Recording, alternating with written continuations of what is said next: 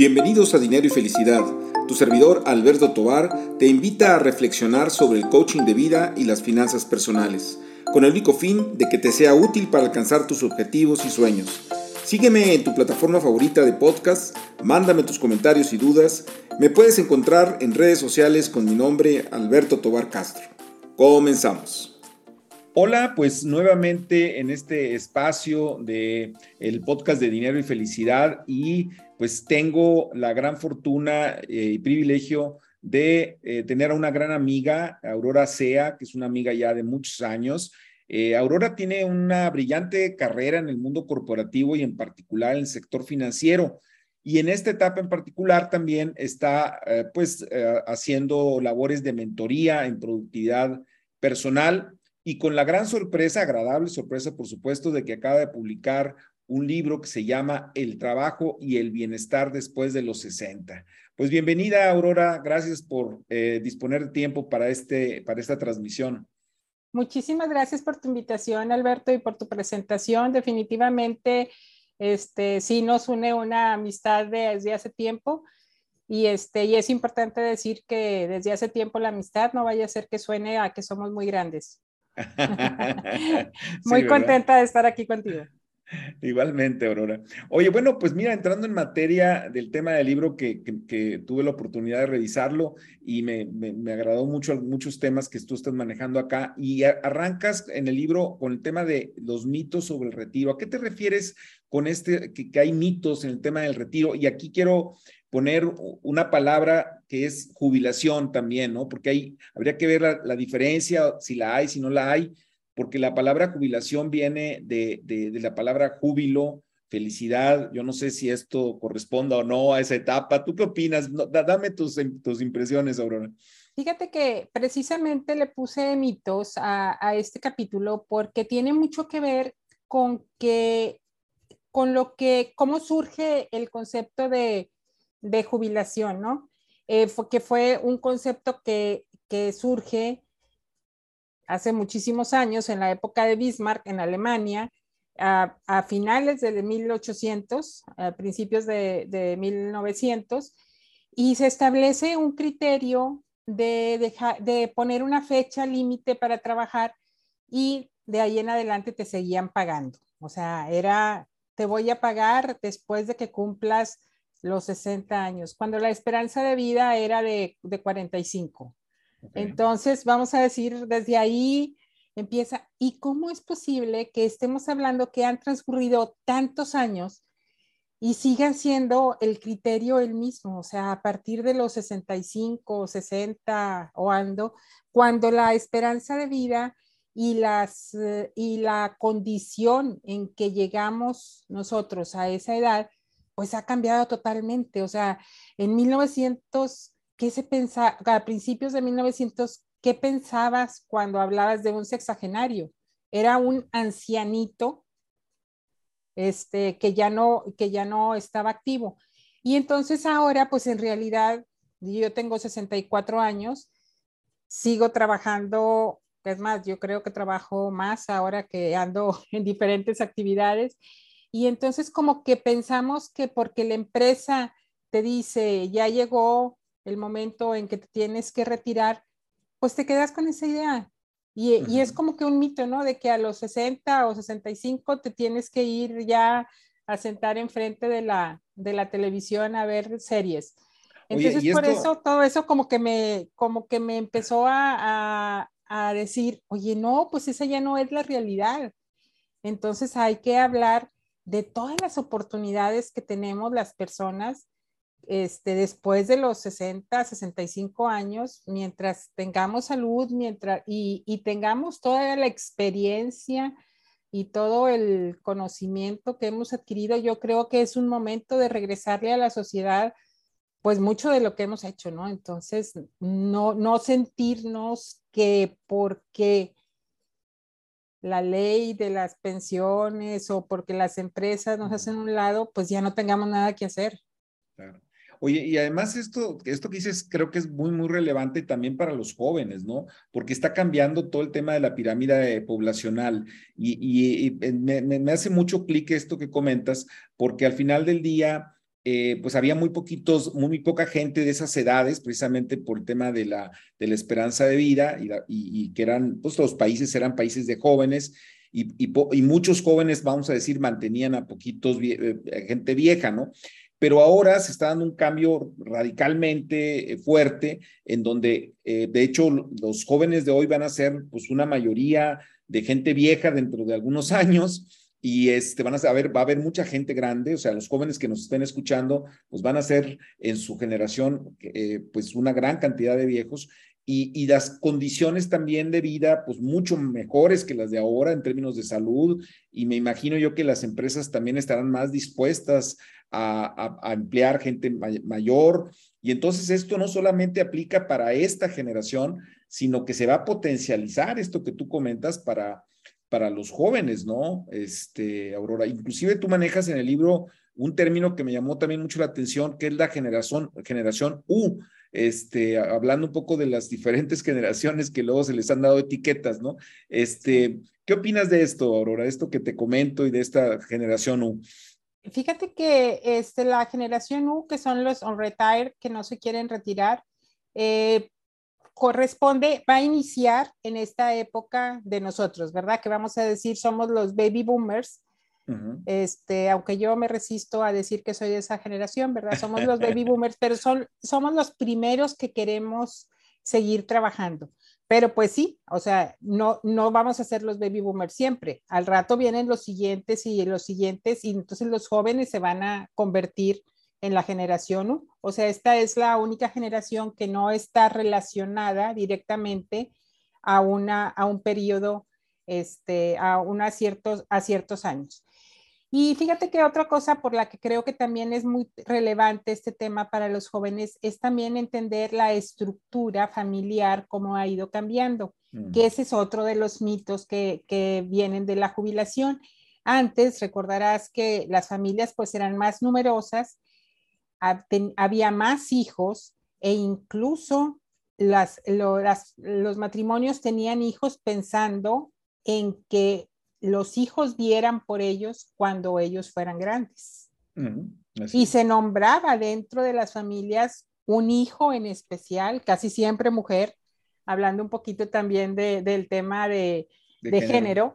Este, se nombraba a una persona que iba a ser la encargada de cuidar a los papás de ver por los papás. Entonces yo creo que hasta la, a la generación de nosotros, yo tuve la fortuna, ya no están mis padres, pero yo tuve la fortuna de estar con ellos y de estar pendiente de todo y de todas sus atenciones y todo hasta que, hasta que ellos partieron. Eh, mi familia no es muy numerosa, pero por ejemplo, las de mis contemporáneos, de gente de mi edad, pues son cinco o seis hermanos en donde pues te puedes turnar, ¿no? Entonces tú vas el lunes y tú vas el martes y todo eso.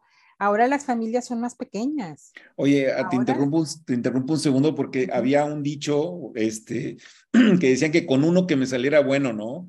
Este, pero ahora, como bien dices, estas generaciones, pues, pues ahora sí que no hay mucho de dónde escoger porque son uno o dos, ¿no? Los, los hijos, o cero muchas veces que deciden no tener hijos, ¿no? Exactamente. Y aparte, también la forma en que nosotros los hemos criado. O sea, nosotros ya, este, tenemos hijos, yo por ejemplo tengo la fortuna de tener dos hijos que son muy cercanos, que sé que me quieren mucho, pero me han visto independiente toda la vida. Entonces, por más amor que me tengan, que sé que lo tienen, ellos no van a tener dentro de su radar el tener todas las atenciones, todos los cuidados que yo tuve con mis papás. Porque ellos ya me han visto desenvolverme de una forma diferente, ya saben que yo estoy construyendo esta etapa de, de mi tercer tiempo en la vida, este, para ser lo más independiente que pueda. Obviamente llegará un momento en que voy a requerir algún apoyo, espero este, vivir suficientes años, pero espero yo poder tomar las decisiones necesarias. O sea, no, eh, que, que el tiempo que me den mis hijos, que el amor que me den mis hijos sea sea de calidad, sea porque quieren estar conmigo, no porque yo signifique para ellos una, una carga o algo. O sea, yo creo que es parte de la, mm, ver la, la tercera edad como una parte en donde ya no todos somos vulnerables. O sea, antes con decir eres de la tercera edad ya, ya te volvías vulnerable. Este, no, no, reconozco que no todos somos autosuficientes y todo y que hay muchas personas vulnerables, pero la edad no es lo que te vuelve vulnerable. Es cómo hayas manejado, cómo te hayas preparado tú para llegar a, a, esta etapa, ¿no? Entonces yo creo que, que, vivir una tercera edad digna, este, lo más independiente que se pueda, eh, y todo eso requiere preparación.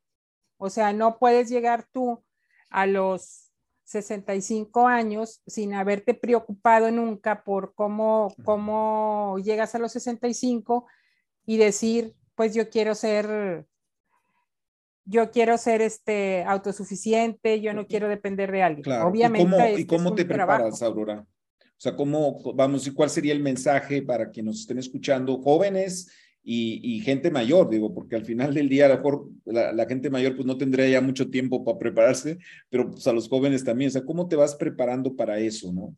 Bueno, para mí, eh, yo creo que el bienestar, yo lo veo, yo veo el bienestar en tres sentidos, o sea, este, la parte física, la parte emocional, la parte espiritual y bueno, obviamente una parte muy importante es la parte económica. Pero muchas veces nos centramos mucho en, en crear esta parte del patrimonio económico. Este, entonces, en, muy relacionado con, con, tu, con tu programa que es, tiene que ver con las finanzas y con la felicidad, o sea, como que hay personas que se enfocan en el aspecto de llegar con un patrimonio. Entonces se enfocan mucho en la parte económica y descuidaron la parte del patrimonio afectivo, descuidaron toda la parte de las amistades, de las relaciones familiares y todo eso. Entonces es ir teniendo un balance. O sea, yo creo que el tener el, tener el balance entre preocuparte por tu salud, porque obviamente el trabajo, sobre todo nosotros que venimos de una época en donde te entregabas al trabajo de una manera, este, de trabajar hasta en la noche y sábados y domingos y todo, porque vivimos a esa época, o sea, donde no había horarios, donde estabas disponible 724 y, y todo. Este, entonces, pues muchas veces descuidamos cuestiones de nuestra salud. Entonces, cuidar, llegar con buena salud, llegar con buenas relaciones con tu familia, este, tener también eh, algunos hobbies, algunas actividades, una vida balanceada, ¿no? O sea, yo creo que la vida balanceada también para mí es muy importante la parte de las relaciones intergeneracionales, y lo menciono en el libro, porque muchas veces nos limitamos a tener eh, nuestras amistades, nuestras relaciones con gente de nuestra edad. Y al final de cuentas, esperemos que seamos de los que tenemos la fortuna de vivir más años, pues estas personas van a ir partiendo de este mundo. Entonces empiezas a sentirte solo. O sea, yo, yo esto lo he estado estudiando mucho, ¿eh? de veras que escogí este tema porque lo he estado estudiando mucho, porque veo cómo la gente empieza a sentirse sola, porque las personas de su generación se van muriendo. Te estoy hablando de ochentas o, o así, ¿no? Pero en cambio, si tú te preparas y empiezas a, tener esta mm, flexibilidad de relacionarte con gente de cualquier edad, yo he tenido la fortuna de trabajar casi siempre con gente de 20 años, no importa cuántos años tenga yo, yo siempre he trabajado con gente de 20 años. Entonces tengo buenas amistades y buenas relaciones prácticamente de todas las edades. Entonces esas, esas generaciones nuevas te mantienen, te mantienen este, pues más a la vanguardia, tienes que tener más jovial, más eh, atento y pues si llegan a fallecer las personas, tus contemporáneos, vas a tener ese patrimonio de amistades que fuiste formando a través del tiempo, que van a ser más jóvenes que tú, ¿verdad? Y, otro tema que está vinculado con esto, con esto que comentas generacional, ese es el tema del aprendizaje, ¿no? Eh, sobre todo en un mundo que está cambiando, eh, pues día a día, minuto a minuto, con nuevas tecnologías, este, con, con, nueva, con una comunicación que también se va transformando eh, inclusive, bueno, es, es una, hipótesis, una hipótesis personal que ya el tema de la vejez eh, tiene más que ver con el, el, el, tema del conocimiento. O sea, hay jóvenes cronológicamente, pero que son viejos porque no se actualizan y ya no conocen las cosas.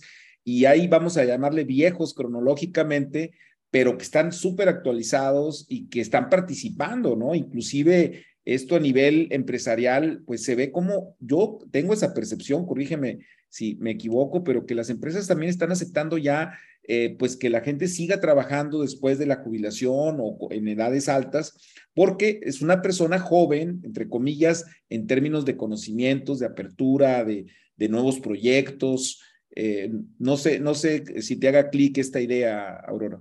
Sí, fíjate que yo creo que empieza, empieza. Son pocas las empresas que están ahorita con este, con este enfoque y creo que también se va a requerir un cambio este, dentro de las políticas de las empresas, también dentro de la parte legal, ¿verdad? Porque pues eh, eh, con todas estas restricciones de la reforma laboral y que si el outsourcing y que todo eso, o sea, como que tampoco la parte este, de legal ha, ha estado favoreciendo este, pero todo esto yo creo que es, yo creo que es un cambio y, y el convivir este, entre generaciones, yo creo que es súper valioso. Es la primera vez en la historia eh, de la humanidad en que tantas generaciones nos toca convivir en el ambiente laboral.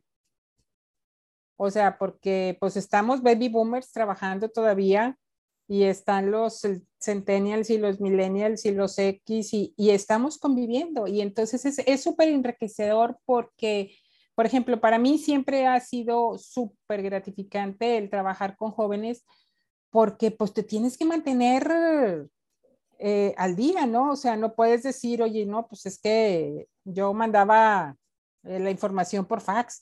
No, o sea, te tienes que actualizar y tienes, y eso te da mucho, mucha, mm, mucho vigor y mucha, pues como que te inyectan juventud y aprendes tú mucho de los jóvenes cuando tienes la disposición, ¿verdad? Y los jóvenes aprenden mucho de ti. Eh, yo creo que esta parte es, es, muy importante y favorece muchísimo, muchísimo al, al envejecimiento activo y favorece muchísimo también eh, la productividad dentro de las, dentro de las empresas. Oye, Aurora, y eh, vamos, ¿cuáles serían entonces los, ese nuevo paradigma que tendrías, que, que, plantearías, este, pues para todos, digo, insisto, no solamente para la gente que ya está ah, mayor, sino para los jóvenes que van a ser eventualmente mayores? Eh, ¿Cuáles serían, vamos a decir, vinculando también con algo que manejas en el libro sobre el tema de las creencias limitadoras o limitantes, ¿no? O sea, entonces quiere decir que hay un cambio de paradigma, ¿no? Ya no es viejo inútil, este, sino que viejo útil o cómo, o sea, se puede emprender, por ejemplo, en los 60 eh, platícanos de esto. Sí, fíjate que eh, hablando, yo hablamos, usamos mucho el término de adulto mayor activo, o sea, mantenerte en actividad. yo promuevo mucho la, la, actividad, a mí me gusta mucho el trabajo, eh, no veo que, que se vea únicamente por el aspecto de tener una remuneración. O sea, si hay quienes no ven el trabajo como una alternativa, el sí tener, por ejemplo, hay mucho trabajo de voluntariado que se puede hacer, hay muchas cosas que debes de hacer, pero seguir teniendo una estructura. Porque yo lo que, lo que he visto es de que cuando las personas eh, se jubilan, se retiran, eh, y se van a su casa después de haber tenido posiciones dentro de empresas, sobre todo posición, los que han tenido posiciones de mando y todo, pues te queda esa cosa de, de mandar y de pedir y de todo eso, ¿no? Entonces, empiezan a tronarle los dedos a la esposa, empiezan a tronarle los dedos y, y, la otra persona, pues la esposa estuvo, o, el esposo para no ser, este, para no hablar de cuestión, para ser inclusivo, este, oye, pues si yo he tenido mi vida, este, de una manera toda la vida y luego vienes aquí a invadir mis espacios y no hayas ni en dónde, ni en dónde ponerte y todo, entonces todo eso empieza a crear algunas fricciones dentro de las, de las familias. Entonces la cosa es que sigas teniendo una actividad, que sigas teniendo algo que te motive. Eh, para mí es una etapa en donde vale la pena volver a trabajar en el propósito de vida. O sea, yo creo que el, el tener un propósito en la vida es fundamental. Yo hice el ejercicio del, propósito de, del propósito de vida para, para esta etapa, que no digo que sea único, pero hice el ejercicio y pienso hacerlo continuamente, en donde digas, ¿por qué me levanto cada día? O sea, ¿qué es lo que me hace levantarme cada día?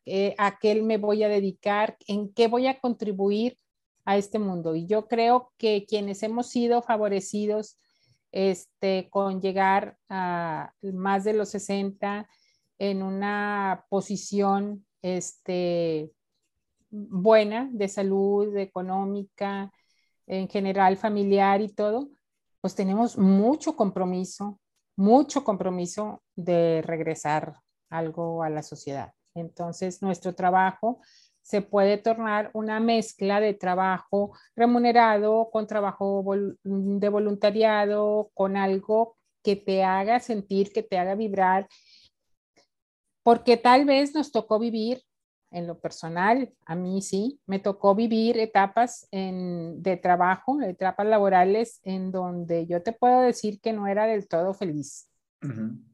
O sea, hice muy bien mi trabajo, este, me pagaron por ese trabajo, pero si yo hubiera estado en otra posición, si yo hubiera tenido la sabiduría que tengo ahorita, no hubiera tomado esa decisión. O sea, como que seguías, ¿no? Ajá. Seguías porque pues en el trabajo te pagaban. Claro, claro y este y, podías no estar de acuerdo en algunas cosas, pero pues había que traer ingreso a la casa y había que hacer cosas y todo, entonces seguías. Ahorita yo creo que estamos en una posición de ver, oye, ¿qué quiero hacer realmente? O sea, ¿qué cosas dejé de hacer por entregarle tanto tiempo a la empresa donde trabajé y ahora puedo realizar y, este, y que me dé más eh, satisfacción, que me sienta pleno, ¿no?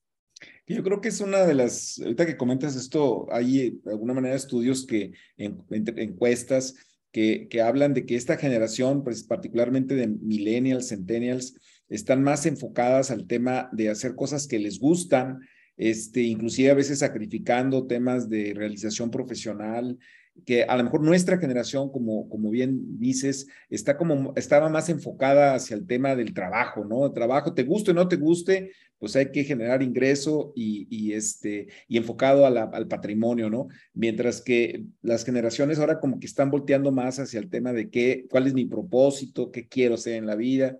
Y creo que esto que comentas, pues es un buen llamado de atención para las gentes que están más cercanas a la jubilación, de que volteen a ver pues precisamente sus propósitos de vida. Este, Aurora, eh, si alguien quiere comunicarse contigo, ¿cómo, cómo lo hace? Este, ¿Cuál sería la manera para poderte contactar? Si tiene algunas dudas, preguntas o...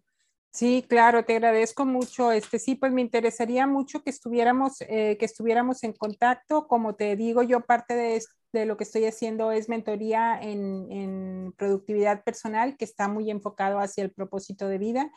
Y, este, y en Facebook me pueden encontrar este, como mentoría, mentoría PROD, P-R-O-D-M-F. Ajá. Es mentoría en productividad mindfulness, pero es mentoría PROD MF. También en Instagram como mentoría eh, PROD MF. Y este, también pues en LinkedIn estoy como, como Aurora Sea Y este, yo creo que serían mis principales eh, formas de, de, contacto y estoy a la disposición este, en todos estos temas que tienen que ver en cómo, en cómo llegar a ser la persona que, que uno quiere ser y cómo lograr un propósito de vida. Oye, ¿y tu, tu libro este, lo pueden encontrar en, en, en Amazon? En Amazon. El libro está disponible en Amazon. También tengo una, una fanpage de Aurora Sea, eh, autora. Okay. Y ahí también eh, viene la información de cómo encontrarlo, pero en Amazon este, lo puedes encontrar ya sea con mi nombre, Aurora Sea, sea con Z, o con el nombre del libro, que es El trabajo y el bienestar después de los 60. Está tanto disponible este, en ebook este, como ya también eh, en, formato impreso. Sí. Perfecto. Oye, pues nos dejas muchas tareas, Aurora. No sé si quieras agregar algo más este, que, creas que, valga la pena comentar. Fíjate que eh, hablando, hablando de mentoría en productividad personal, te comento de que mi interés de dedicarme a esto era precisamente para apoyar, para acompañar a las personas cercanas a la jubilación en su proceso de cómo definir su propósito de vida y todo. Yo empecé en mentoría pensando en dedicarme a atender a personas mayores.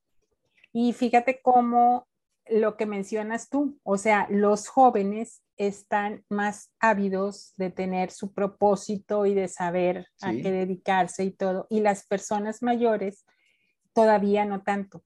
Las personas mayores llegamos con, algunas de estas creencias limitantes de que ya no las sabemos todas.